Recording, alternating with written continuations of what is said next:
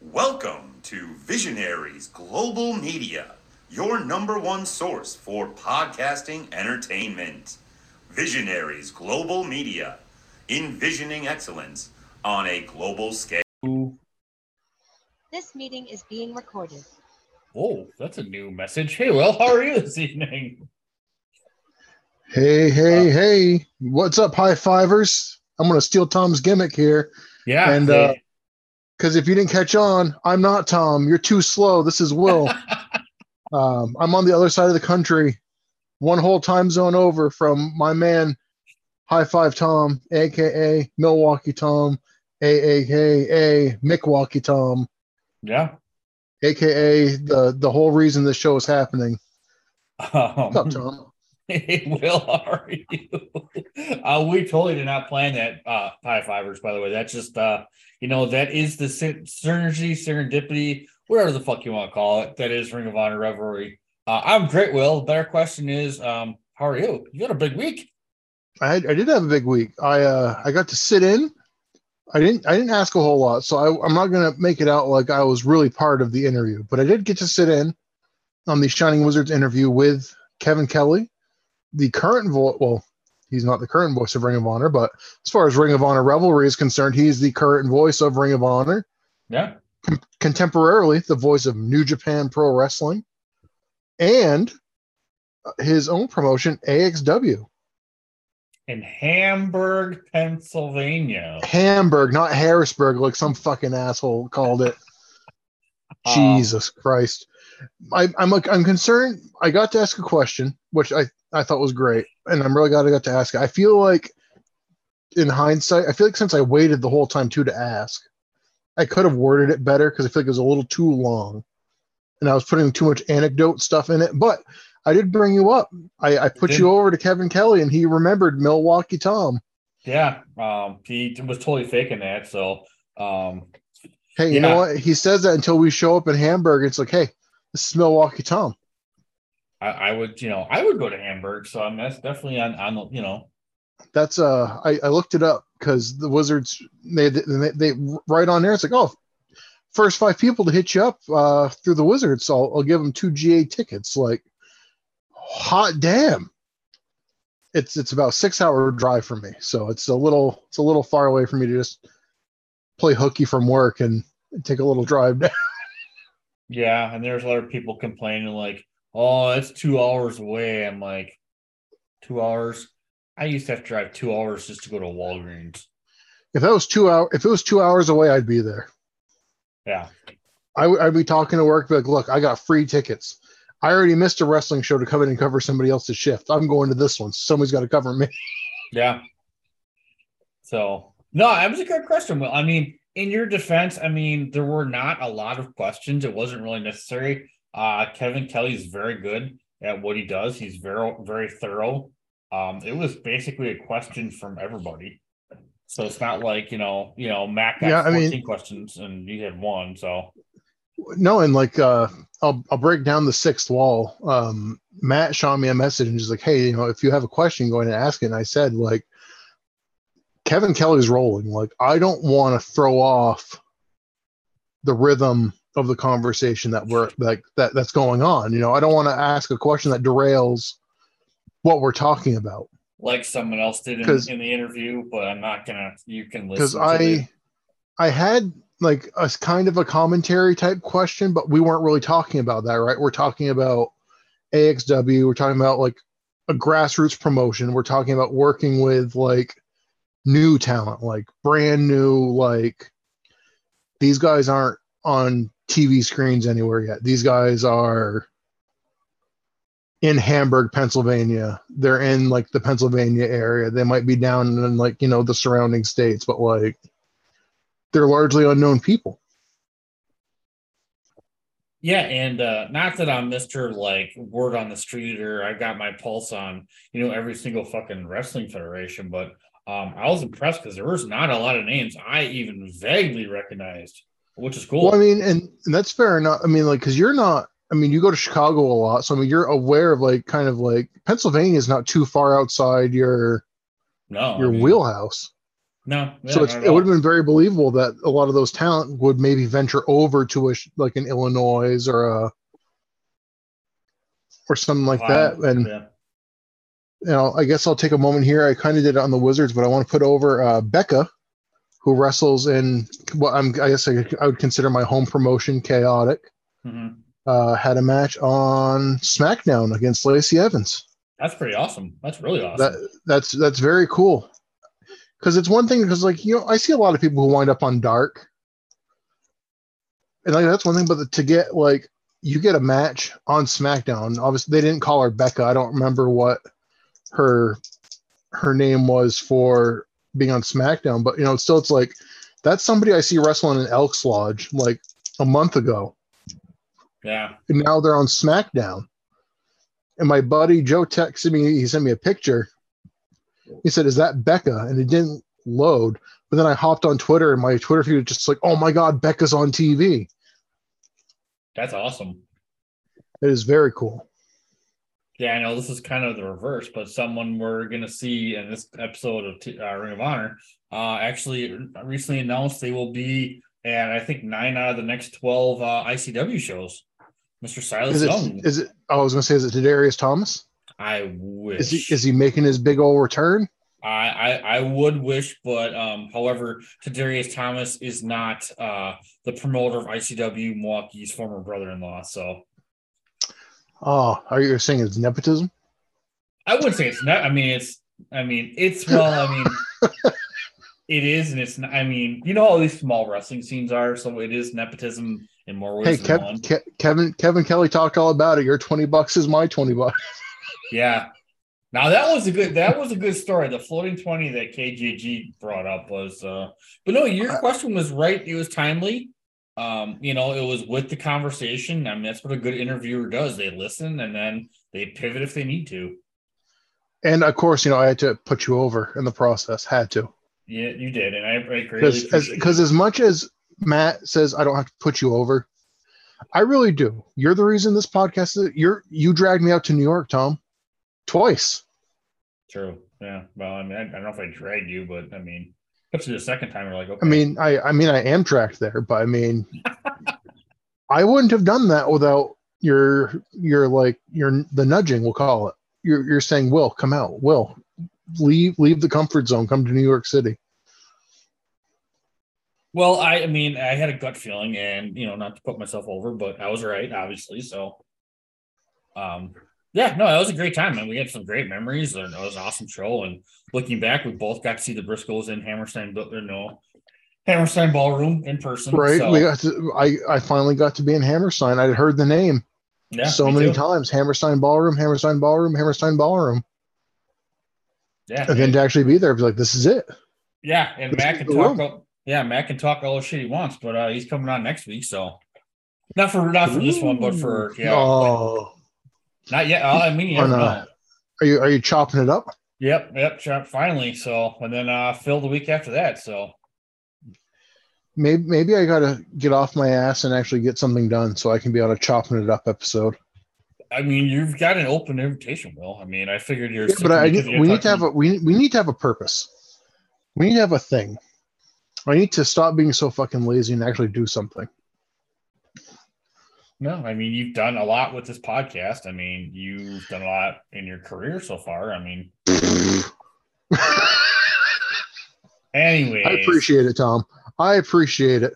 The last thing I want to bring up is I'll put over not the book that I sent you. I said I was going to put over. We can talk about that another time after I read it. But uh, I want to put over my friend uh, Mike Chin. His new collection of essays um, about wrestling that I've been putting over the last couple weeks officially came out yesterday. Nice. So that is available via Cowboy Jamboree Press. Um, you can just cut to the chase and go to Amazon because if you go to their shop and try to buy it, it's just going to redirect you to the Amazon page. Oh, So if you go to Amazon, or you might be able to try to get it at a local bookstore if uh, they've got if they got the means to order stuff. Uh, you could potentially order that through there. Um, I'm an asshole and I don't have it pulled up already, so I'm just pulling up the name of it again, real quick, like. yeah, and uh, yeah, go ahead, Tom. I was gonna say, and speaking of, um, oh yeah, I forgot. Did you see you made Fightful? No. Yeah, so that that interview uh, with Kevin Kelly made this my uh, fightful. So Hell yeah. um, yeah, there is a local bookstore that Faith and I. There's actually a bunch of them. Um, but That's right. Put Oh. over your local bookstore, Tom. Yeah, Books and Company Oconomowoc. Uh, it is a bookstore that my dad, um, even though my dad and I may not see eye to eye on many things, but um, his Faith and I too. So that's we're pretty faithful to that bookstore. Um, and there's also one in Bayview. It's a used bookstore, but I never remember the name of it. Uh, but Bayview is by Rushmore Records, future uh, sponsor of this podcast. So um, yeah, support your local bookstore. I mean, I mean, most bookstores can order things. That's you know, I did order. Uh, you know, Will's been talking about you know the Do a Powerbomb uh, collection paperback that's coming out for a while now, and I did order that uh, from Books and Company in Oconomowoc. So I was like, That "Fuck that comes out uh, March 24th, I believe. So there's still time to get those pre-orders in. yeah, And uh, I just want to put it out there. I have every cover. I have all 27 covers of this comic book. I'm still getting the trade paperback because he said there's no hardcover if No. they don't sell enough trade paperbacks. I would love to have. I love what they did with the Murder Falcon hardcover. yeah, Um, so I would love to see what a Do a Powerbomb hardcover looks like. But uh, my friend Mike Chin, if you Google, like I said, you can go to Amazon or if you go to your local bookstore uh, and you ask him to order you a copy of Stories Wrestling Can Tell uh, by Mike Chin. It's a collection of non fiction, it's essays about how wrestling has helped uh, connect and integrate different generations of men in his family. Hmm. Yeah, and um, if you want to send me a link for that, Will, I'd be more than happy to include it here in the show notes also. Absolutely.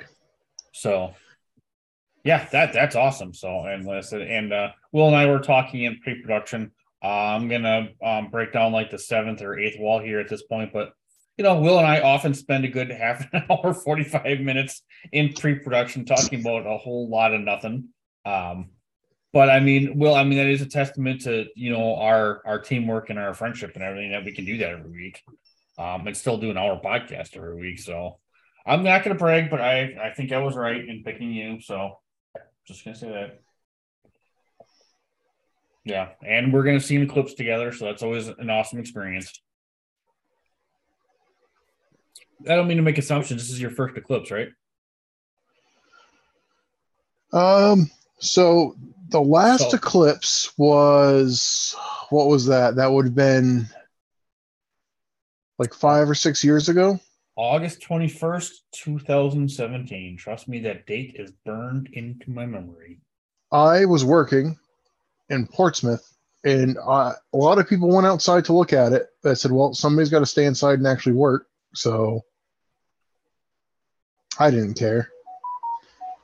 It was kind of cool when you see like the light dip away real quick, but Yeah, but were you guys you guys didn't have totality though, did you? oh, beats the fuck out of me, Tom. Okay. Well, you'd know because it, it would Hey, I want to say it goes pitch black, but it gets it's pretty crazy. Um this this is my first and like we're Faith and I were, and it, was such a big deal that the first day of school was that day, and across the entire state they canceled the first day of school. Because Faith was actually supposed to start her last year of college that day. Um, but yeah, she stayed to watch that on the roof of my store with me and our son Griffin. So it's it's a it's a different experience. I said, I'll have to try and find some of the videos and everything, but like all the animals like start freaking out because they're like they don't know it's an eclipse. Uh so they think it's night out and everything, and like it, it's yeah, it's it's fucking surreal. So so yeah, we'll take you and Brittany out eclipse watching. So Hell yeah! I mean, we we have a year to get ready, so Yeah, and that, I mean, years go fucking quick. So, um, actually, it's it's funny now that you mention that. So that eclipse is as far away in the future as when we first started doing this is in the past. So if that tells you how quick that's going to come up, give or take a couple weeks, but we've been doing this for a while, Tom. You you might even say it's been sixty episodes. I I might even say that. I might even say that. So Is that right? Is it Oh. only sixty? I feel like it should be more than that. no, yeah, it's it's only sixty. So Wow. Yeah. So and uh, and real quick, I do just want to shout obviously, you know, thank you to our guests last week. um, you know, Eric and uh, and obviously Yes. our uh, our third member, uh, Brendan. You know, you hear questions from him every week, and uh, so Eric, Brendan, and Will and I will actually be reconvening tomorrow. So stay tuned for that. Um, but yeah, so Will, Brendan, and I will be doing those watch alongs like we're doing tomorrow, uh, pretty much on a monthly basis. You know, so to look forward to that. So, um, yeah, we got some exciting things. We got some guests lined up uh, for March and April. Um, I think I told you both guests. I'm not sure. Yes. Okay, You know, it'd be a great match to have a watch along. pick one. What Yeah. was it? Was it was it Roosh and Dalton Castle had like the the 30 second title? Bring somebody on who doesn't know. It's like we're gonna do this title match watch along. Oh, cool, Dalton Castle and Roosh. I see him on AEW. Thanks for coming. Oh, I'm trying to think of someone I would know. Um, I do. I did reach out to somebody. Um, I'm not going to mention who, but listen, yeah, who actually just started watching the wrestling like a year and a half ago. So hopefully they come on because it'd be kind of good to get some really, really, really, really fresh eyes on the product. I mean, Um, those are ideally the people you'd want to have and ask if it would make them keep watching. Because I mean, not that we don't love our friends, but I mean, like Brendan's not going to stop watching wrestling. He's been watching wrestling for a long time. Freeds has been watching wrestling for a long time. We've been watching wrestling for a long time. Yeah. Um, but I mean, I, I mean, besides Brendan, I'm not sure who else has been watching uh, Ring of Honor as diligently as Brendan. So, um, I'm kind of curious about what the match is that he kind of wants to watch, but he refuses to watch it yeah, the televised. Yeah. Maybe we can get that out of him tomorrow. Or Maybe maybe next maybe next time we see him, let's get him all liquored up. that works too. Um yeah, but it's yeah, and Brendan really did enjoy uh um I had a great conversation with Ref Jerry from ICW earlier this week on the Midwestern Wrestling Roundup. So check that out if you want. Um, I don't have a bell to, to ring to name drop the other podcast. is it really name I dropping missed it. name I missed it. Did, did did Matt get the name right? Because I know last week or the last couple weeks he doesn't remember what the, the name Midwest Wrestling Roundup. I don't did he even mention it this week? I don't think he did. Yeah, which is fine. I mean, yeah, I'm not I'm not too worried about it. So um yeah. Um, but speaking of uh Brendan, we have a question of dishonor this week, Will. Um Oh, yeah. pull this up here. So I need I need you to help me break this question down a little bit because I, I think what I'm getting hung up on is how many answers am I supposed to have? I came up with two. Because I do what I want. Because I was trying to figure out. So I guess we'll just go into the question. So Brendan at Irish Misfit on Twitter, if you want to give him a follow, uh, said, "What is our all-time favorite Ring of Honor wrestler submission move, or just submission move in general?" Yeah, so basically favorite, you know, Ring of Honor wrestler submission or just uh an or I did both. And my Ring of Honor one might actually surprise you. Um if you want to go first.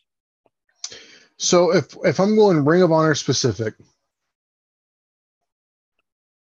part of me wants to say the cattle mutilation just because it looks so goofy. Yeah. Um, but I and again I don't know if he used it while he was in Ring of Honor. I would have assumed he was, but uh, the trailer hitch used by Jamie Noble that was that was one Oh. of my favorite. That was one of my favorite submissions uh, when when I when I saw Noble in the in the E. As far as my favorite submission, I'm a big fan of a stretch muffler. okay. The stretch muffler or um Desperado uses a, like a kind of a variation on it. He calls it like special number two or whatever, Yeah. where he like he he traps the arm in it. Yeah, stretch muffler just looks like it doesn't Like when when somebody like Lesnar does a stretch muffler and the guy's like dangling off the ground. I don't think I've ever seen him do it, but I'm I'm envisioning that and, and getting a chuckle out of it. So But I, yeah, so I guess from the Ring of Honor one, well, well, I'll say the trailer hitch. I'll go, I'll go, I'll go with the trailer hitch is my favorite. Okay. Um, and then Brendan's is um, the London Dungeon, um, made famous by uh, Mr. Nigel McGuinness. Um, often you, uh, I think it's called Shankly Gates when uh, Mr. Gibson uh, use, uses it. Zack Gibson, I think his name is in NXT. Um, And that's like But- it's almost like an overhand. I should know. It's like an overhand like hammerlock kind of thing, right? Where he goes like the hand goes like behind the shoulder and they like pull back. Yeah, yeah, and then Brendan's like, it just looks so simple and so painful. Um, I like the submissions that you can almost feel when they put it on. I can feel my tricep tear just watching. I really enjoy a, a good Dragon Sleeper too. Ultimo always looked like he was tearing someone's head off. Um, The Dragon Sleeper's solid. It always looks a little awkward though, like to get someone like in that position. Like it looks like it'd be a hard position to like hold where you're not gonna like be kind of teetering, like losing your balance. yeah, Where and Um, it's one of those things where it's like how tight do they really have it? Whereas like the London Dungeon, like you said, you can like crank the arm back and you can just like grab that grab that tricep. And you can even be squeezing, but if you just like make it like slap it, people are like, ooh, he's got it in real deep. yeah, it's uh, yeah, and I mean, there's definitely something to be said for something simple like that. Um, I I really wish I've brought this up before, but I really wish Gresham used the London Dungeon on Claudio in that title match because that was the story, right? It was Claudio's last world title shot was against Nigel McGuinness, yeah, and he tapped out in Massachusetts to the London Dungeon. I'm like, if you're doing your homework, why not use the move that beat him before? Because then you'd all the marks in the crowd, like me, would have been like, oh, he's got the Oh. London Dungeon on him. Like this is it. He's gonna get like PTSD from this. And he's gonna be like, oi, oi, oi. Like He's not from Australia. it's with a K. oh, I like I, like good pull there, Will. Good pill. Um, shout out to the, the So how, broadcast. about, how about you, Tom? Um, personally, you know, I don't know if this is just because I'm a Brett the Hitman Hart fan, but it's really tough to top the sharpshooter. Like as a kid, it was such a crazy variation of, you know, the, the figure four, which you're obviously familiar with. And like as a kid, it would just look like the most dangerous thing in the history of the fucking world. Um, I I, I always enjoyed. Um, I'm gonna call it sharpshooter. I know you could call it the Scorpion Deathlock. Um, like just Brett was so goddamn smooth with it.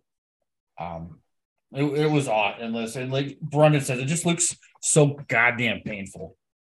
Um, in so many different ways. So, have you ever been in a figure four, Will? Oh, of course I have. Okay, yeah. my, my younger brother is 11 months younger than I am. Of course I've been in it. Okay. So, well, I figured maybe. Well, I mean, were you giving it to him or was I- he or I would I would um I would almost raise too. Um, this move didn't I don't think got used a ton, but Edge did a variation. I think it was called the Education Hmm. or the Educator, where it was it was instead of sitting, he kind of had he was facing forward, so he had him in like that figure in like the sharpshooter, but his leg was through, so he was stepping over their back and he was like pushing down. Oof. Oof. Ouch. Which again, he didn't really go deep. It's kind of like when The Rock does the sharpshooter, he's like standing up, so he's really not putting that much pressure on like the lower back. It's all really for show. But again, it's you talk about make, making it look good. Like Edge could like lean in a little bit, and because he's got like that low, he's already lower to the ground. It's like, oh, he's like he's got it in tight, like he's like right on top of like their legs and stuff. Oof. Ugh. Yeah, that's uh that sounds pretty heavy. Um and another one, you know, super And simple. another one, Uh I always enjoyed this kind of actually goes into my Ring of Honor answer. Uh obviously the ankle lock. I mean, I'm a Kurt Angle fan, but I mean, just something so simple you can pull out of nowhere. You know, I don't want to say anybody can do it, but anybody can do it. You know, probably not nearly as effective as like Ken Shamrock and uh, a Kurt Angle. And the way you could use it in the context of a wrestling match, uh, just with those guys like freaking the fucking out. Um, but my Ring of Honor submission, this may surprise you, Will. Um, this may surprise you, Brendan, and this may surprise any loyal listener of uh, our podcast because we rip on this person, and we'll do it again this week because their advertisements are complete dog shit. Uh, but that Eddie Edwards, when he rolls into that leg lock, that single leg cra- Boston Oh, yeah. crab, if you anytime you add like a roll through into the submission, it's just like that much better. I mean, the way he he can just kind of pull that out of like nowhere, um, I always Lance- enjoy.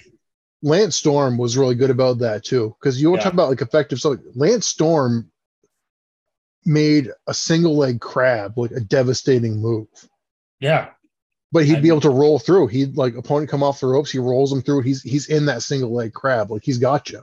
Yeah, and it's just something that I mean, once again, it just makes sense. You know, I mean, it's just as effective as a two leg Boston crab, but so much easier to apply. You only need to hold on to one leg. Yeah, and you can do so much more with it, you know. And this once again in the context of selling, you know, I mean, the everything you can do with it like that, and just um like when Eddie Edwards hit it on um on Kevin Steen and that match we just watched in Defy or Deny or Defy Two was just like out of nowhere. Um, you know, I could have picked six thousand moves from Davey Richards, but I'm gonna go Eddie Edwards, uh, one legged Boston crab. Wow.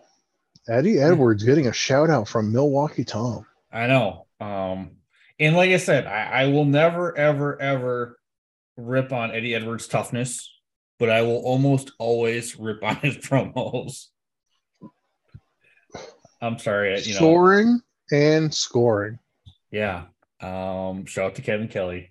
Um, and like I said, uh, speaking kind of reference, and, actually, I should probably put the link to that that uh, episode in, in this note too.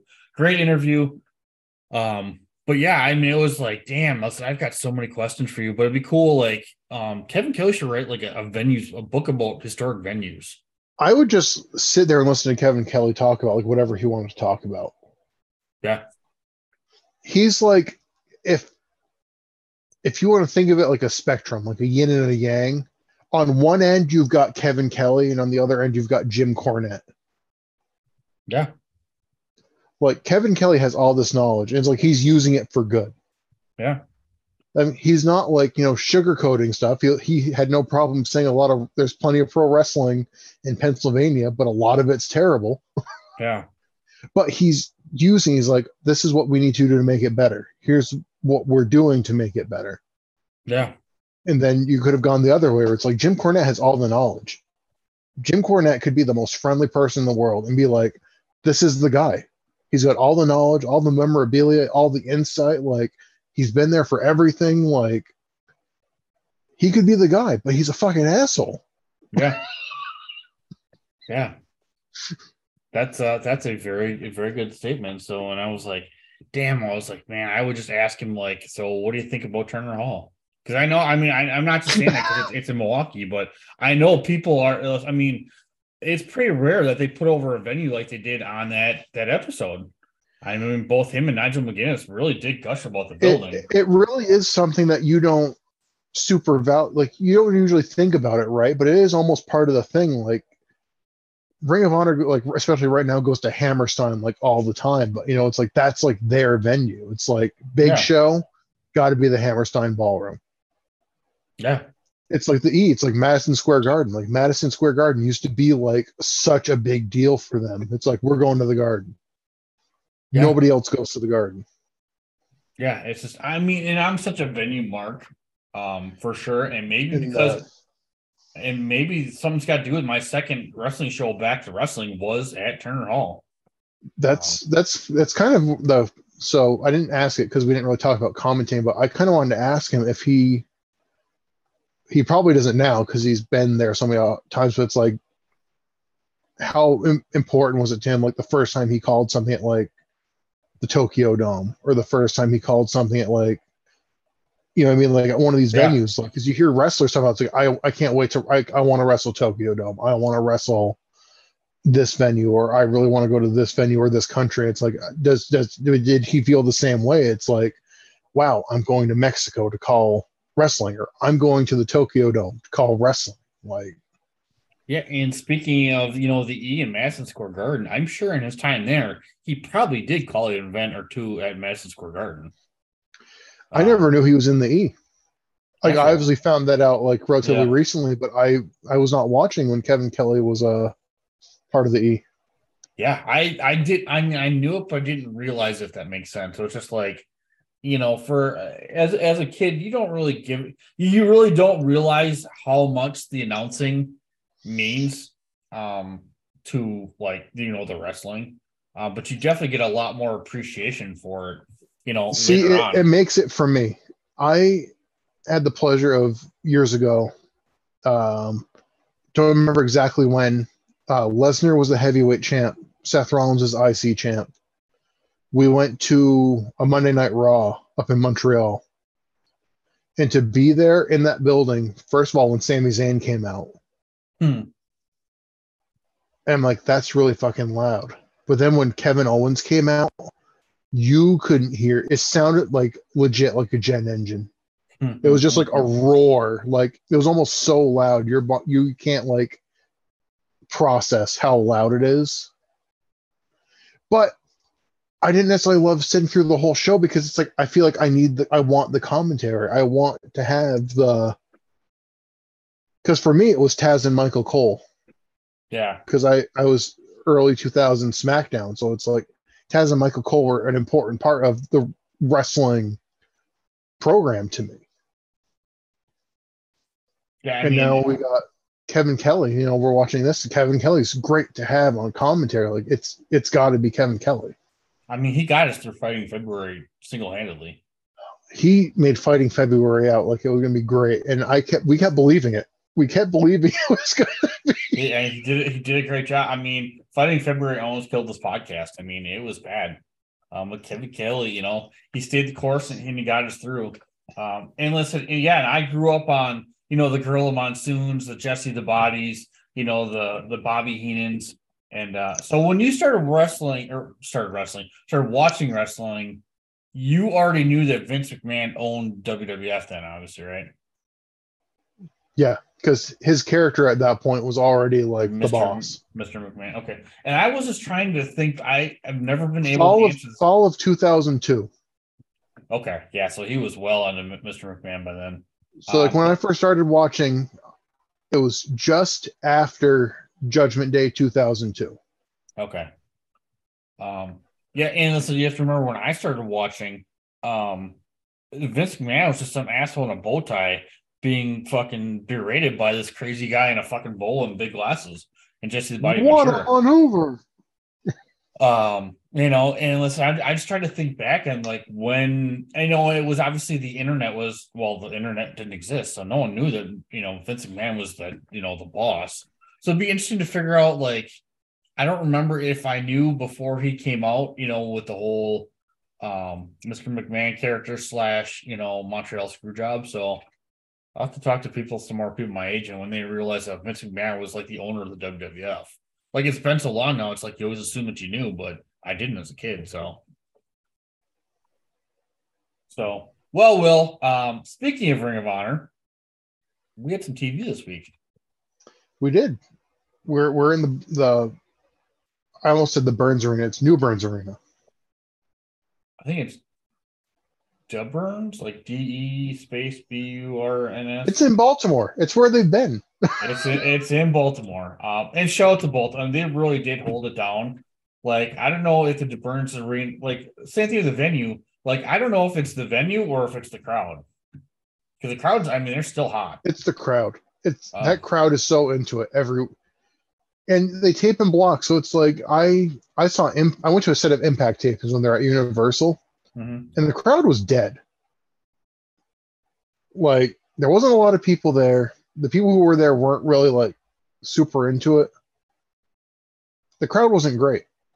This crowd has probably been sitting there for however many hours, Yeah, because this is and they're hype.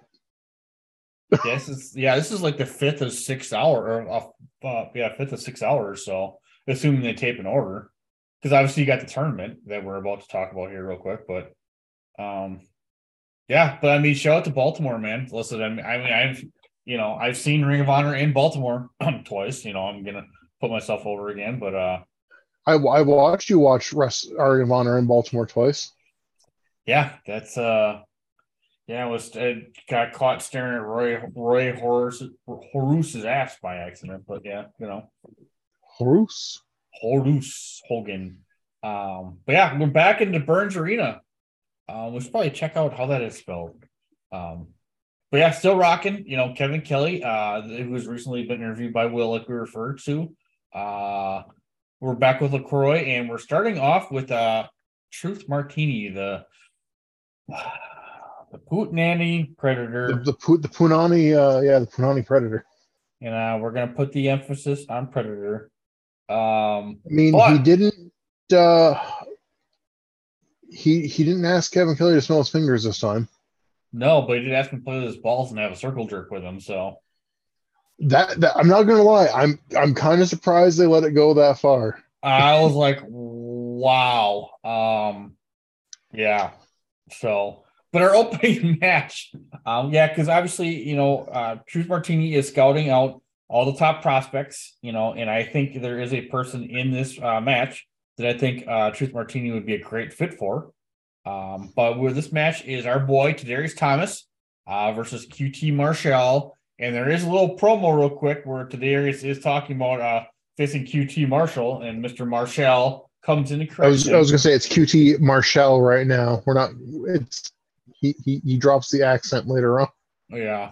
Um, which which is awesome. Um, and obviously, you know, Truth Martini's talking about he's got some history with uh Tadarius uh, Thomas. Oh, uh, Tadarius Thomas beat Antonio Thomas last uh for the first round, and He knew um, Thomas would win. he did know Thomas would win, which they beat to death. And uh, QT bid did uh, Mr. Paradise City himself, Mr. Mike Sydal. Uh, you know, but he, he likes both these guys, but he does not like QT's representative RD Evans, which we haven't seen in a while. No, Um, Art. He's as we learned in the uh, the backstage comments with Veda Scott. RD Evans is uh, overseas. yeah, doing some overseas things, but uh, for You some wanna- We I'm talk sorry. about rough promos. Those backstage comments between with both QT Marshall and with Tadarius Thomas. Neither one particularly great. no, which is odd. On on the on the topic of Veda, did you listen to the sessions this week? no, I did not. Uh, Veda Scott was on oral sessions with Renee Paquette. Really? It was a it was a good listen. She talks about her history in Ring of Honor. She talks about her relationship with uh, one speedball Mike Bailey, Yeah. and uh, she talks about how uh, you know what, what we might touch upon it later on the episode, something that's coming up in March. But she said uh, she'd be open to a work in a particular uh, TV program if it uh if it were to uh, you know start up again. Really? Yeah. Interesting. I may have to check that out. So But uh, to to sum up the backstage comments, uh, Tadarius Thomas does his talking in the ring. thank goodness. and that that that's all you really need to know. Uh, there's not a lot of mic skills. QT has like a little bit, but you can still. It's like he he also kind of needs somebody to like work off of, right? And it's like, eh. RD Evans is away. Yeah. I almost felt like that should have come into play a little more. That, especially with Martini being like ringside, and he's like, "Oh, I don't really like RD Evans." So, so you think that would have been like the opportunity to like for Martini to kind of like start schmoozing his way in. yeah. But um, I did like that they put they brought up that he won his contract at Boiling Point Yeah. back in August, which Yeah. I, it kind of like it happened. It's like, oh, this person wins a Ring of Honor contract, and they've never really like brought it up again. So I appreciate that commentary did bring that up, tying it all back. Go buy the DVD on the iPay per view. yeah. Um, and you know, obviously QT's the shit heel, and Darius Thomas has got the Brazilian Jiu Jitsu and capoeira. Um, great, you know, good match. You know, really, they they played to both styles, but they were. I mean, I don't know. Did you kind of think the commentary kind of spoiled the result? They were super heavy on Darius. I mean, they. I mean, the Ring of Honor program has been heavy on Darius. Like we, we see him a lot. Which For good. somebody who normally talk about being under contract or whatever, we see Darius Thomas a lot. yeah. They usually put him in spots that make him look good. Yeah. Um, and uh, you know, full disclosure, You know, he's he's he's blocking punches with with his head. He's he's using the capoeira. yeah, I got it in my He- notes. He pandered a lot to the crowd in this match, though. Yeah, which is not usually It, his it usual felt style. a little weird. It felt a little felt a little over a little, a little too uh, overconfident. I feel Yeah. like for for Tadarius Thomas to be to, to pander to the crowd so much and leaving QT with a lot of time. Yeah. You know, and QT almost finished him off a couple times. You know, we You saw know. some impressive stuff though, like QT doing like or uh Tadarius doing like the cartwheel off the apron. That was cool. But again, Sticking it, it looked cool, but it took a lot of time. QT caught him and ended up smacking him with a spine buster into the, the apron or the, the Ooh, corner into post. the, into the pole. Yeah, that and, was the, a and, rough the, one. and the Mike picked it up pretty well, and you heard like the doink, you know. Yeah, I was like, ooh, ouch. Um, yeah, it was. I don't know. So I mean, yeah, that's a really good point. I did not notice that as much. Uh, I did watch this twice, but the rewatch is a little bit quick, unfortunately. Uh, but yeah, that's a good call, Will. So hopefully, you know, he's got to stay Like- focused. like T he he pandered like I know QT Marshall's the heel and like he tried to heal it up like he goes out he slaps the the barricade and he's like QT Marshall and he's like smacking. But it's like normally the heels pander to the crowd right? They're all like yeah boo me or Thomas was like looking at the crowd a lot and it's like but like you you got a guy right there. Yeah. Yeah, so uh, we'll see. Well, I mean, uh, at the end of the match, you know, QT does go for his Alabama slam, uh, but Tadarius reverses it with a sweet dragon suplex uh, for a win, and then uh, more pandering to the crowd. He just some breakdancing, some capoeira and everything. So um, maybe it's starting to go to his head. Will I did not notice that. he will be in the finals next week Yeah. And we will find out who his opponent will be later on in this episode. Uh, but real quick, so the first of 14 times we see Scum. I know Kevin Steen's got no comments for Lethal and walks out of the interview. Uh, but you know, That- be I love that. It's like Kevin, you know, we got anniversary show coming up. Kevin, you accepted Lethal's challenge. Do you have any, can you, anything you want to share? No. nope. And he he just walks away. Yeah. Um, I did I, he did pat Corino like on the shoulder, kind of gave him that look. Um, and Steve Corino not missing a beat. You know, it's gonna be Scum versus CC, and uh, it's gonna be you know, uh, evil versus good, and evil always wins. And then Jimmy Jacobs goes into his anti-God thing and the whole kit and caboodle. So, um, pretty much the same promo we'll see three or four times throughout this episode. Scum of honor. Yeah, Scum of Honor. Uh, but what we all came here to see, Will, uh, next, uh, Haas and Whitmer at the dealership. Now, this is being put over pretty heavily uh, throughout uh, the Tadarius Thomas match and in the beginning intro uh, by Kevin Kelly and Caleb Seltzer. Um, parental discretion was advised, Will, so I don't know if you got permission to watch this or not. Um, I, I didn't get the permission slip signed, but it's all right. My mom said, What the hell are you doing? You're 31 years old. um, but make a long story short, uh, you know, uh, Charlie Haas is supposed to go to some dealership, uh, but he was late. Uh, so Joe Koff called uh, BJ Whitmer, who just happened to be there on time. And uh, they're at the dealership, and uh, you know they're glad handling, handing, and all that good stuff. And Haas shows up, and uh, he's not happy. He's like, "Joe, you said this is my appearance. You know, this is how you treat me after all I've done." You know, Whitmer tells him, "Ah, why don't you go?" Uh, Haas says, "Stays out of it." Whitmer's like, "No." And uh, we talked about earlier in pre-production, but man, Haas caught him with that right. That was not what you call a work punch. Um, no, then, uh, we, we got a we got a parking lot brawl, Tom. yeah, and then the fight spill, you know, the, the classic, you know, let's meet outside and let's throw off our jackets and uh, fight spills in the parking lot. And uh, basically, BJ Whitmer breaks a window with his head, uh, gets a, Olympic slammed on the hood, and then, uh, yeah, they fight some more. And Joe Koff does what Joe Koff does and gets rid of Charlie Haas. Um, I think my version of Joe Koff is better than Joe Koff, but that's just me. So, um, and- what a horrible name. yeah.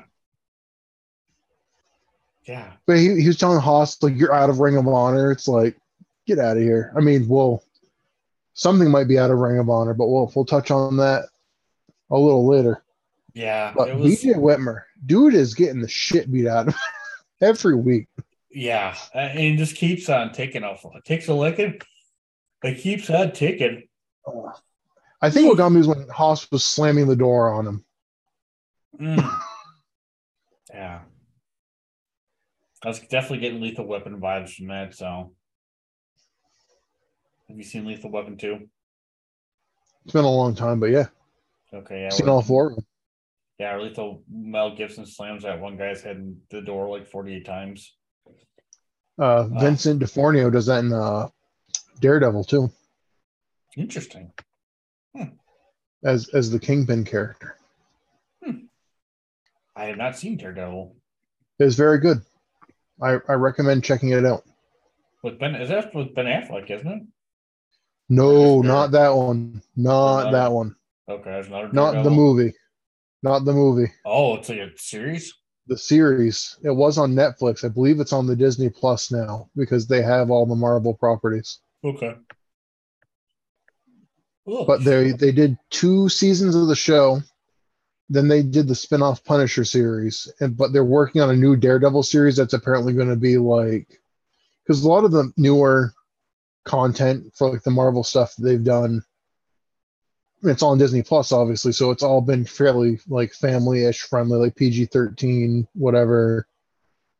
But this Daredevil series is apparently going to be adult, like MA, adult only, like the Netflix series was. nice. Um, so I I might actually tune in and watch that. was the Punisher series any good? I heard it was good. I never watched it. That's got um Bernthal, Joe Bernthal, I think it's his name. Okay. Yeah, because I only saw the one movie, Thomas Jane, and that was a little disappointing because the Punisher was always that. was- I didn't know a lot about comic books, but I knew about Wolverine and I knew about the Punisher. I feel like I thought it was kind of cool when it came out.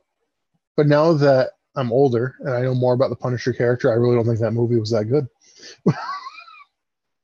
No, but um, a movie with Thomas Jane that is good is uh, The Mist, which is currently on Netflix. Um, it's a Stephen. I, I King haven't trip- watched that. I haven't watched it, but I mean, I, I know how it ends, so I almost don't know if I can watch it now if I know the, Oh, no, I know the ending. Oh, did not see that coming.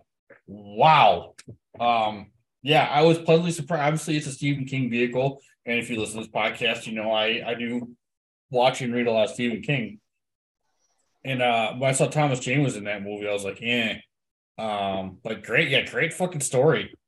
Um, the whole kit and caboodle. But yeah, if you know what the ending is, you're right. It's oof. Oof. Uh, back to Is it- is Thunder. Is it is it worth watching if I know the ending? Yes. Okay. Um, As Yeah, Chris Mar- Jericho would say, I'll put it on the list. Yeah, uh, Marcia Gay Harden, uh, also known for her role in Mystic River and a bunch of other roles. Uh, definitely steal acting wise, definitely steals the movie. Um, have you ever read the book Lord of the Flies? Haven't read the book, seen the movie. Okay, uh, so obviously, know- so Lord of the Flies is Stephen King's favorite book of all time, and obviously, a lot of his stories kind of revolve around that. So basically, it's like Lord of the Flies in a grocery store. Um, and just the way people, you know, you know, mob mentality and everything. But uh, yeah, it, it's definitely worth it. Um, even if you know the ending. Hell So, yeah. Uh, Maybe but- I'll watch it tonight after we're done recording. yeah, and let me know what you think. So, well, shit. Well, I mean, if you want, we could do a review of that someday. If you like it that much, we can dive We- into we- it. I, I like talking about movies, so okay. Well, I mean, let me know what you think of the movie, and if you want to dive into it someday. Have you seen Death to Smoochy? Yes, well, I think that's smoochy. So I know. Will. I know. Uh, but the war, uh, Faith and I went and saw Princess Bride yesterday at the movie theater. That's Um, cool. better than I remembered. Uh, I had originally, when Faith and I first started dating, we'd watched it with her friend Brittany, and that was for the first time. And that was what Jesus Christ, that was ten years ago. Holy shit, she's put up with me for that long. Um, and we are watching the movie, and this is this is an old timey. This is like the old timey of old timey movie theaters. Um, been around since 1927, and it looks like it in a good way. Um, but yeah, way better than I remember. I saw Um, it for the first time within the last year, and I thought it was a very fun watch. Yeah. And Andre was in it a lot more than I remember the first time watching it. And then after reading his book and just uh, you know, realizing what he was going through just to film that movie um was crazy. Like, you know, the part where uh Princess Buttercup, you know, she jumps out of the window into Andre's arms. Yeah. He was so weak they had to they had to hold her up with a wire. He couldn't hold her. I mean, when you're that big, Yeah. I mean, you're you're the body, you're the human body's not meant to be that big. Yeah. Um yeah, that was uh was it Anne uh Leparde? That book that he wrote on Andre the Giant's really good, so I definitely recommend that too. So um wow, Will, we just went on a hell of a tangent. That was awesome. Surprise, surprise. Um but I mean, Will, we've got mm, uh Westgate and Fury, oh Nick Westgate and Brian Fury versus CNC Wrestle Factory. Brian Fury, I'd say my boy. I don't really know him, but he used to own and run Chaotic. Oh no shit. Okay. He is since totally he is totally out of the wrestling business at this point. Well, I thought that name kind of looked. I didn't have time to look it up, but uh, Yeah, he is. Uh, he is from my neck of the woods, and he is very important to the wrestling scene uh, in my neck of the woods. that's cool. Oh, well, shout out to Brian. so you want to, you kind of want to be grateful for your Tommaso Ciampas and stuff like that. It's you owe that to Brian Fury. No shit. Okay. That's all. I'll see. I mean, Will once again just shining through, proving why he's an Oprah nominated podcaster, high fiver. So, um, but it's these two versus CNC Wrestle Factory. And I don't know if you noticed, Will, but Caprice was in the wrong corner. Did you notice that? Oops, I didn't notice that. Um, yeah, yeah, because Brian Fury's like, look at me, I've got the tag rope, tag rope because I'm in the right corner. Because yeah, Caprice was like, he wasn't across the ring from me; he was like in the next corner. Um, obviously didn't really matter, but we'll get into that real quick. But uh, match starts off with Westgate and Cedric. Uh, they beat up Westgate. Fury comes in. Uh, Caprice, the hell of a springboard. Uh, it was very well shot to the outside. Uh, and then Caprice is going to also dive to the outside, but he doesn't realize that Mr. Rhino is right behind him. And holy shit. Cedric got gored. Oh, right, out of his boot. Yeah, literally. Um, that's a shoot. It, it was so rough. The ref had like a gap and was like, "Oh no." Yeah. like I guess I got to call for a disqualification. It's like, buddy, you just watched a murder in the ring. Like, Yeah, it was. Uh, I mean, I will say it felt like it took a little lo- a little long. I feel like the crowd was like, yeah, and it, it, it seemed like Cedric didn't turn around for a little longer than he maybe could have. You know what I mean? It was like an extra beat longer than maybe it should have been. yeah. But I wasn't expecting the the scum running for this match. I know they they have the match coming up, but I thought we were just going to see you know a nice CNC Wrestle Factory Oh, wrestling some some some some local enhancement talent. Yeah. yeah. And then uh, Re- Reno gets on the stick. Um, you know, basically, Evil's coming. Ring of Honor's going to die. I think he said April 2nd, but I think he meant March 2nd. I could have been wrong. Uh, and then from here on out, it's to be called Ring of Scum. Was it Ring of Scum or Ring of Evil? I don't remember. I think it was Ring of Scum. I thought I, I thought it was Scum of Honor, but I could be wrong. Scum of Honor. God damn it. Yeah, you're right. Uh, but next, Will, uh, speaking of Veda Scott, uh, she's on the stick with uh, the last real man, Silas, uh, and Silas Young. And Silas is not too excited about her not acknowledging the fact that he's the real man. Uh, I love him leaning into the character, right, of the last real man. Because we've seen Silas Young a couple times, and we're not getting like surly old man Silas. Now we've got it. Yeah. He's the last real man of Ring of Honor. Um, yeah. He's going to get Adam Cole in that, or not Adam Cole. He's going to get uh, Matt Taven. Taven in that stock lot. nice Freudian Freudian slip there to future references on his podcast. But uh yeah, he's gonna do what he did to Adam Page. He's gonna he's gonna stock clock and he's either gonna tap or he's gonna break.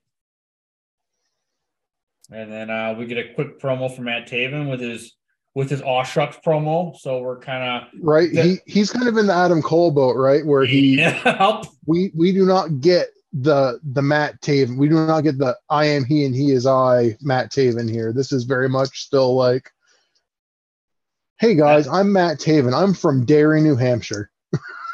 Yeah, but I mean, I'm really from California. Looks like a million bucks. Like I was looking at. It looks great. I was like, I mean, I I definitely love my wife, and I do, you know, enjoy the the ladies of persuasions, but that didn't look good, but yeah, it was just like an oh shucks, and you know, it's like I'm from California, but I'm not really from California. Um, he's it's like there's that no character there. He's just like I'm create a wrestler number three. Yeah, kind of. Um, and so obviously him being from your hometown and everything, were you always kind of preferential to him, or? no, so I have only lived in New Hampshire the last ten years. Oh, yeah. Um, and I actually found out about him living and being from Derry. It would have been like two years ago because I found that out in the midst of pandemic uh, hotel bubble ring of honor. Because I was just like looking up more stuff about the, the athletes, and I was like, oh, he's from Derry, New Hampshire. No shit. Because nobody like talks about it. You know what I mean? It's like we talk, there's like the Robert Frost farm and stuff like that, but it's like nobody really talks about it. Hmm. I've heard him brought up once when um I was at one of uh Brittany's where she works. Uh they do like a big gala things with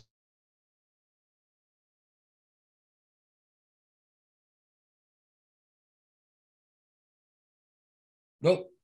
I heard people talk about it there because it's like he's from around here. These people probably know. Yeah. Huh. Yeah, because I mean, they, they did mention in uh in the match here that he was trained by Spike Dudley in Massachusetts. You know, right? Though, wink, wink, Massachusetts. Yeah, um, you know, it's supposed to be from California, but uh, real quick, uh, Silas did beat uh, listen, uh, referenced earlier. Hang, uh, well, not Hangman, Adam Page, and then Taven did beat ACH, um, a crackhead. As uh, I'm, I don't know, I'm, I'm going to acknowledge that. So but I do want to mention, though, Will, um, that both of these gentlemen were uh, my two sleeper picks for 2013 in this match. Just going to say that. So I was guaranteed to have one in the finals.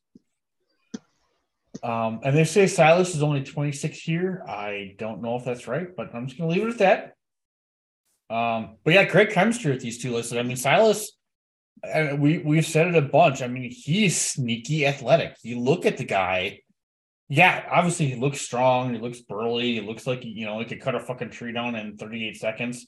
But a motherfucker can go. He's very quick. He's very agile. Um, you know he does he does work out at the gym or uh, does manage the gym. My buddy Dan works or uh, works out at so down in Bayview, Wisconsin. So will I will be taking you there also, by the way. Uh, yeah, really fun match. What did you think of the match before we jump into the ending?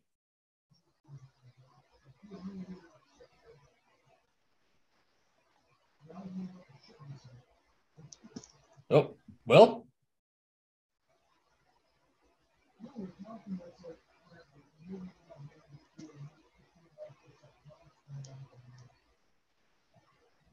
Oh, well, I'm losing you.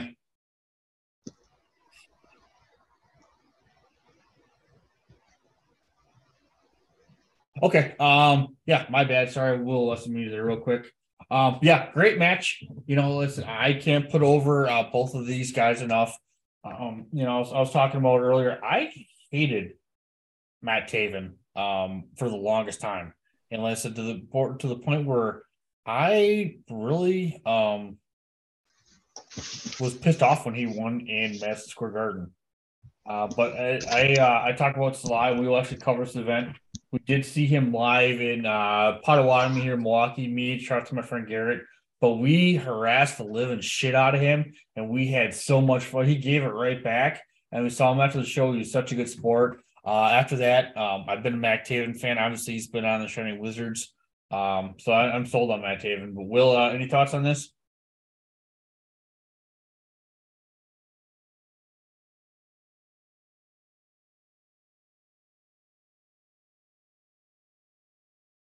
Oh, okay. There we go. Um, yeah. Uh, so yeah, in the end of the match, uh, Silas does shoot Taven into the ropes.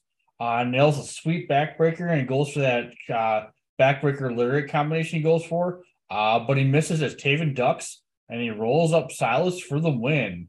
Uh, you know, once again, fun TV match. Uh, both showed their athleticism. Um, yeah, and then uh, we're getting to Darius Thomas versus Taven next week, and uh, obviously they're putting over, you know, Taven pretty hard in this match. But Will, do you have any thoughts on this? Great showing for both. Um, the surprise, the kind of surprise roll up win,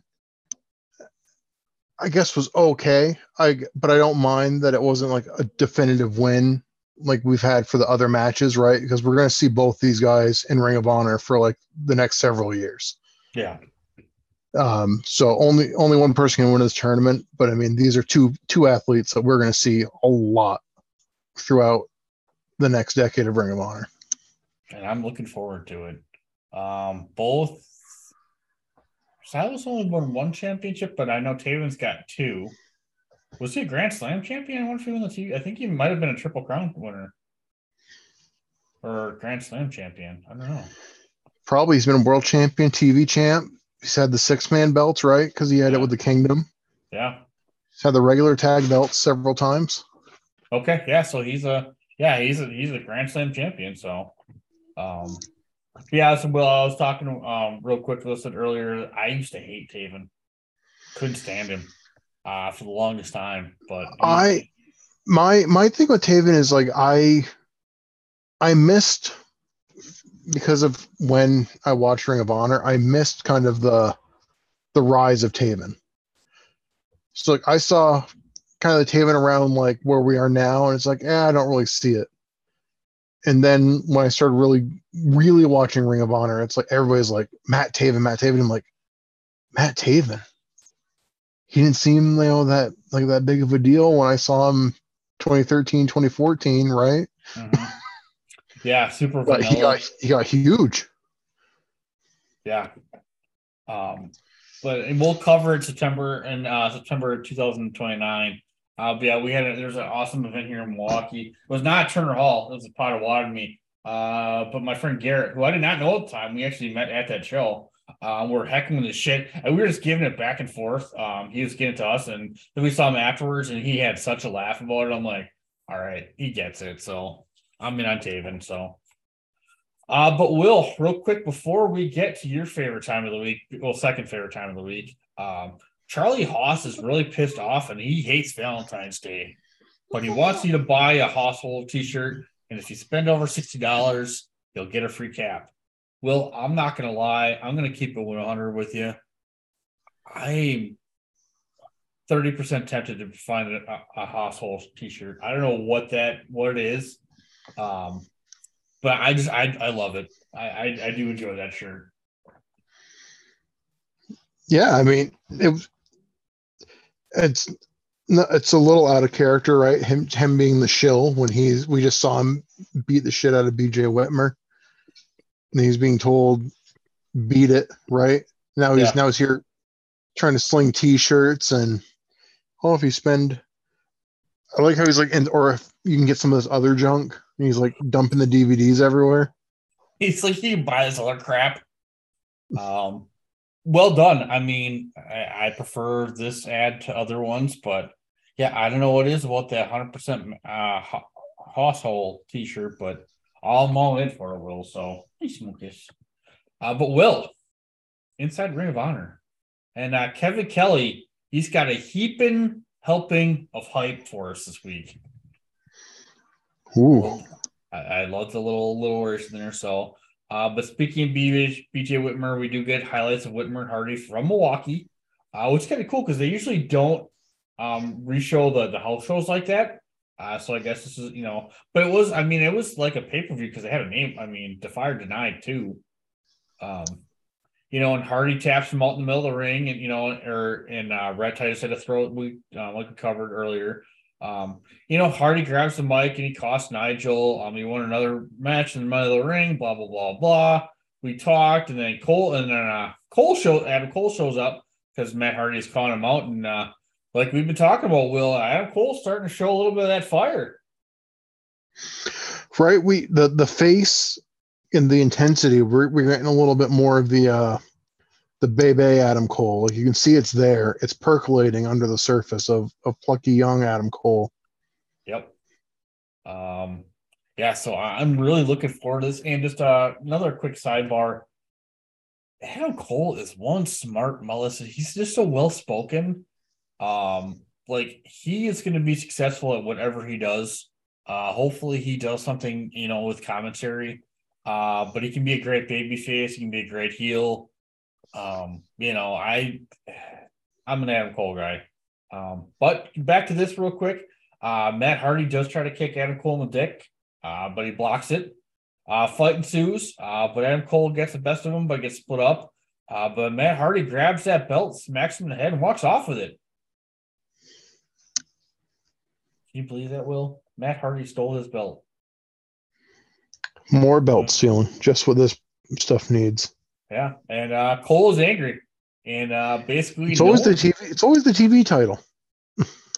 Yeah, that's true. No one's just yeah. Well, that's not. Well, I mean, it's, yeah, it's crazy to think. You know, we've only had two world ti- two, two world champions this entire time we've been doing this podcast. Will that's kind of cool. Um, They uh, they don't hot potato the belt. no, uh, but no one cares. And uh, you know, Adam Cole's very angry. No one cares about uh, Matt Hardy. Uh, next, we get Nigel is giving the Briscoes uh, a title, sh- or they obviously have the titles. Uh, but Red Dragon, as they won that uh, tag team gauntlet, uh, are going to face the Briscoes. But uh, Charlie Haas, he's not happy about it. Uh, still playing it off like or, uh, Shelton's not anywhere. Right. He's right. He's uh, Sean Benjamin's not in the country. Yeah. You know, it's it's a conspiracy. It's all a big setup. Wrestling's greatest tag team was in the tag team tournament, and I forget what exactly he says, but he pretty much says he'd put anything on the line. Yep. He said he'd put wrestling's greatest tag team on the line, and Nigel said, "Yeah, sounds good." He's like, well, now that you mention it, uh, okay, let's do it. And you can see like the regret because Haas knows what he just walked into. Yep. And then uh he's like, oh, well, you know, but I mean, you know, and then playing it like any any real asshole just kind of lets it go. So um yeah, so it looks like in the future, probably at Supercard in April. Uh if I'm not mistaken, we are gonna get the Briscoes versus Wrestling Series tag team again. Um but before we get to that, Will, we get a promo from said Briscoes. And I see it every goddamn week. And I'm starting to see it every other goddamn week too. Jay, obviously we miss you. Thank you for everything. But goddamn, Mark Briscoe is a national fucking treasure. This 30 He's great. pro- this he's like Bobby the Fish and Kyle O O O'Reilly. I popped so big for that because whenever I hear Kyle O'Reilly, I think that same thing, but I don't know like how local that is, right? Like I don't know how like nationwide that is or whatnot. I'm So it's like, oh, I was, I always think about it, and then it's like to have him do it. It's like, oh my god, he's speaking to me. Yeah, I mean, um, it, it was yeah, it was awesome. So I'm actually uh, so stay tuned, high fivers. You can actually hear said promo uh right about now. Ring of Honor. It's all in for Haas and Benjamin, but the Briscoes don't plan on folding. looking looking forward. Them boys got a full plate. Not only do we have Bobby the Fish and Kyle O O O O'Reilly. Hey, look, how long y'all boys been teaming now? About four, five minutes. Hey, we gonna school y'all boys. Don't you worry, I guarantee that. And not only do we got that, Bobby the Fish and Kyle O'Reilly, but we also got Charlie High, Shelton Benjamin, the tag team titles versus y'all tag team. I mean, daggone, I hate to break up such a superstar tag team. Charlie High, Shelton Benjamin, Mr. Monday Night WWE Tag Team titles my ass. I hate to do it, but daggone, we the best tag team in the world, boys. We got some histories. Hey, hey, y'all done barked up the wrong tree. We got some history, boys, but we going to make history when we break up a team of 10, 15 years. Hey, we got a job for you, though. Y'all can shovel chicken and no and pick up dead chickens on Big, Man Chicken Big, big man got plenty of work for you. Hell with the tag team. So that tag team. And we're back. Maybe, maybe not. So, um, but yeah, I love that promo. um, and then also we finish. You know, we find out that obviously uh, it's gonna be Darius Thomas or Matt Taven uh, next week for um, Adam Cole's TV title. So, uh, any thoughts or concerns? I kind of rambled on there a little bit about um, Inside Ring of Honor, but I thought it was a decent one. Um, got a little weird, but you know, No, I it I feel like they packed because sometimes inside Ring of Honor it feels like they kind of stretch it out and you don't really get a whole lot of like actual new stuff. Whereas this was I feel like there was a good amount of of stuff, right? We we got yeah, I mean I feel like we we could potentially be seeing the end of uh wrestling's greatest tag team in Ring of Honor. in uh in Ring of Honor. But uh you know, those are the stakes, right? Yeah. Yeah, for sure. So it was uh yeah, we'll uh, we'll see what happens there. Obviously, you know, Will and I are aren't blessed with foresight, so we'll we'll just leave it at that. But we're going to our main event, Will. We've got uh the zombie princess. I don't think he's called Zombie Princess in Ring of Honor. Yeah, he is. Is he okay? Good.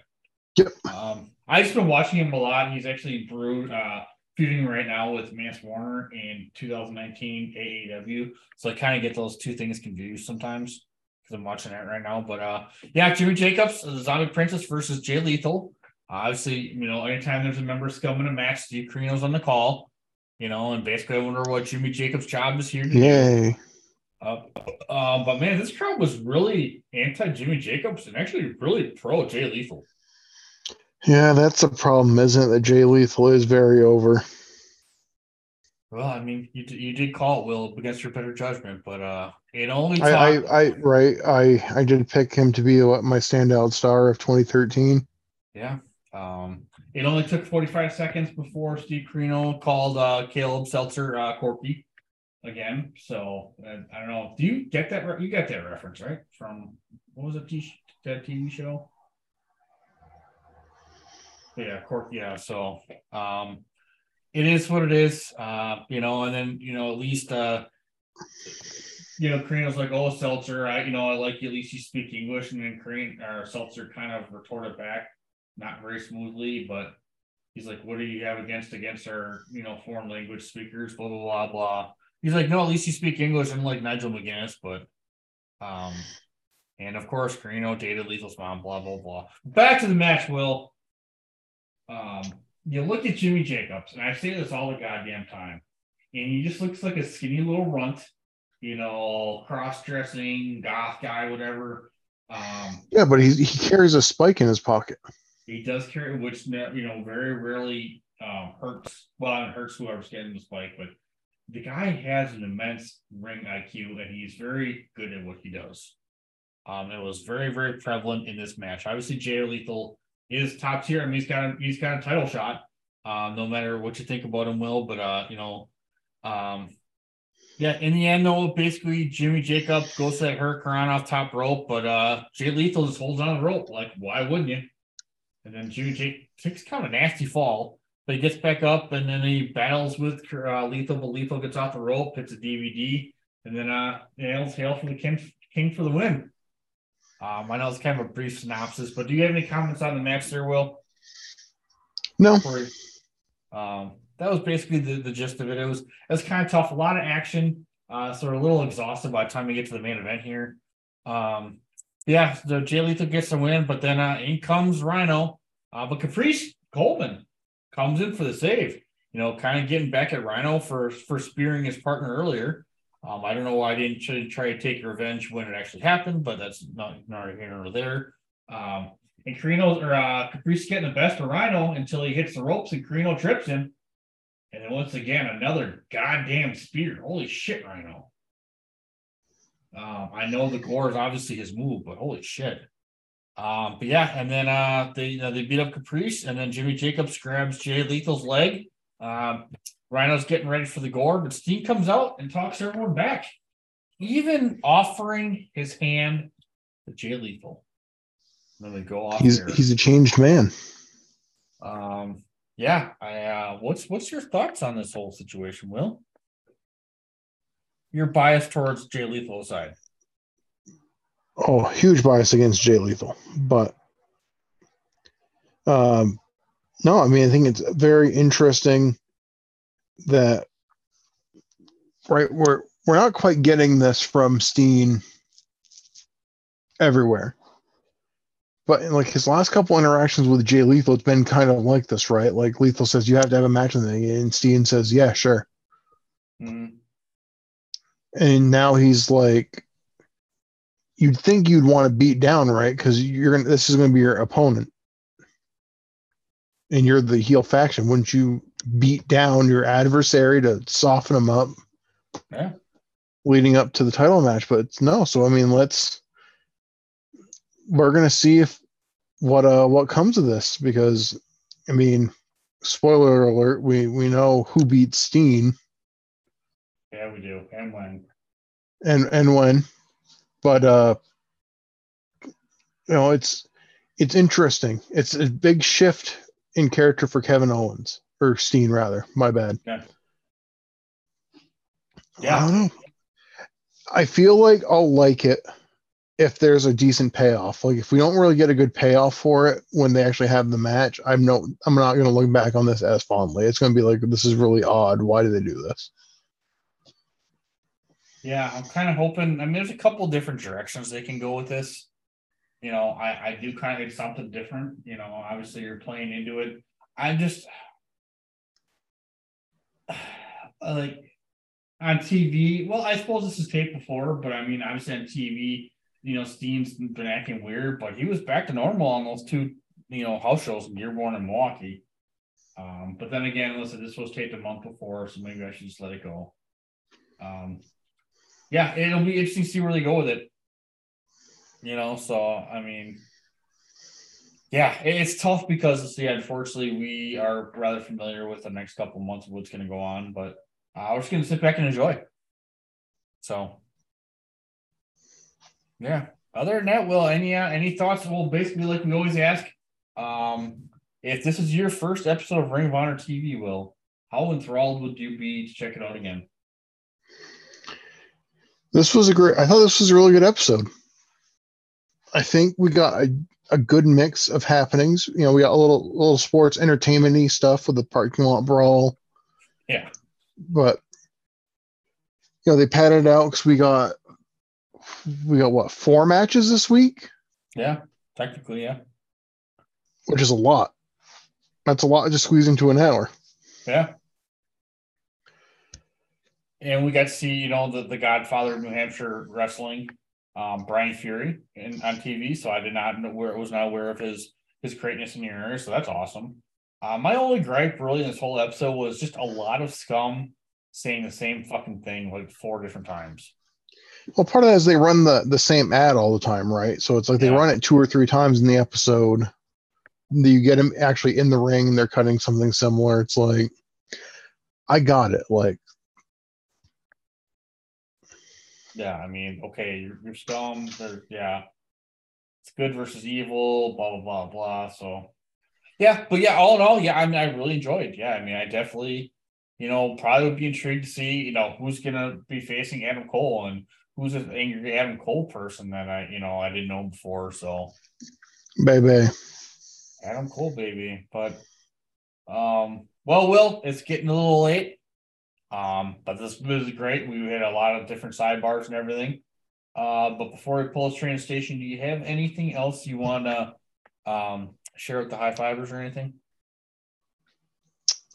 March, Ring of Honor TV starts up again. Yeah, and the fact that Will is bringing this up, folks, is kind of a shock to me. In a good I read the headline and I felt optimistic and I couldn't tell you why. But again, I'm also very open about the fact that I have not been happy with what's been done with Ring of Honor since the purchase. A lot of people have really liked it. A lot of people like Death Before Dishonor. I didn't.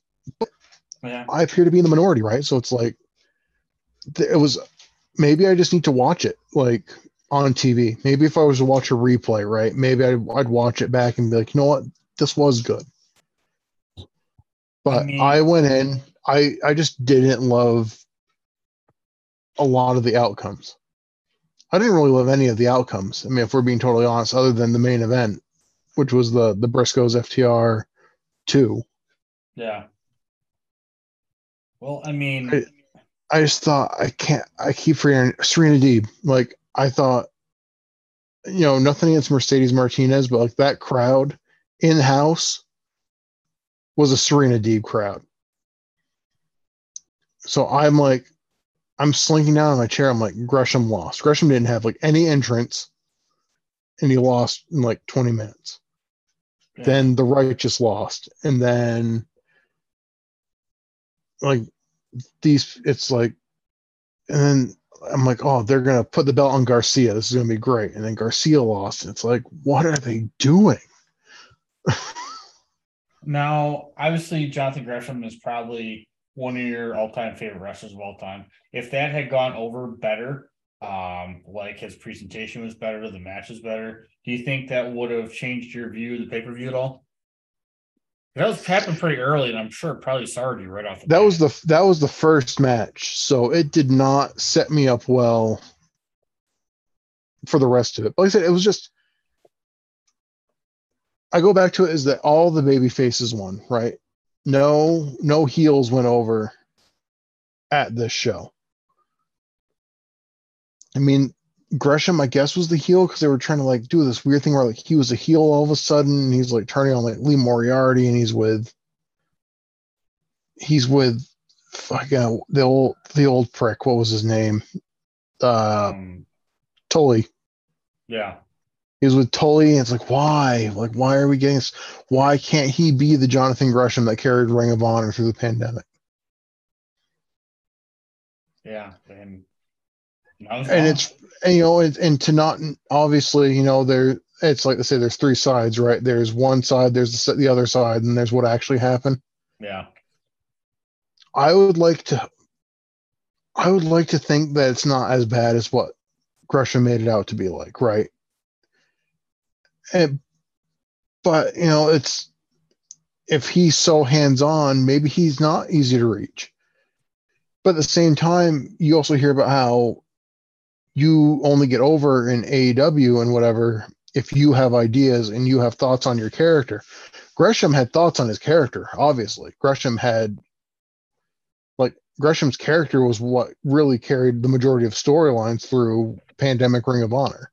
yeah, The the idea of the foundation and the execution of the foundation was amazing. It's what hmm. Ring of Honor needed. Because it's it did the New Japan thing, right? It, it made it faction warfare. You had the foundation, you had the righteous, you had the kingdom, you had like it was all teams and groups and they were all like the intermingling and the interfighting and it's like cool but it's like how does that not translate to AEW because you'd think a gimmick like Jonathan Gresham's foundation character Taylor would have been a would have been a slam dunk for the AEW crowd because they know he's a great wrestler yeah, doesn't matter that he's only five four. I mean, the dude is stacked, and he's so good in the ring. And I don't even hate overall. The match between him and Claudio wasn't bad per se. I think it could have been longer. Yeah, for sure. You know, they definitely could have done more. Like I said, they could have put more in instead of just having him lose to a power bomb. Like it just felt. It felt like a very weak ending to an otherwise exceptional story of him building up to being the world champion and then him defending the championship when there was no ring of honor and Yeah. like he would Literally, I just- and then you know it's like i didn't love i didn't love the righteous beating shane taylor promotions for the six man but it's like i still like the righteous i just like shane taylor promotions more yeah, and then we get there it's like all right the righteous against Dalton Castle and the boys like it's got to be the righteous right it's like that's a tv ready stable and it's very different from what else. It's like, nope, Dalton Castle and the boys. Love Dalton Castle and the boys, but it's like, all right, so this is two matches in a row. I'm not happy with the outcome, and I don't know where they're going. Like I said, it made all the sense in the world for Garcia to win that pure title in that match. But they didn't use any of the rope breaks, and Yuta came out clean. Yeah. so it's like the, the whole night was just like and the time it wasn't for me like i said maybe i could watch a replay and i might feel differently but like it's it just wasn't for me that show was not for me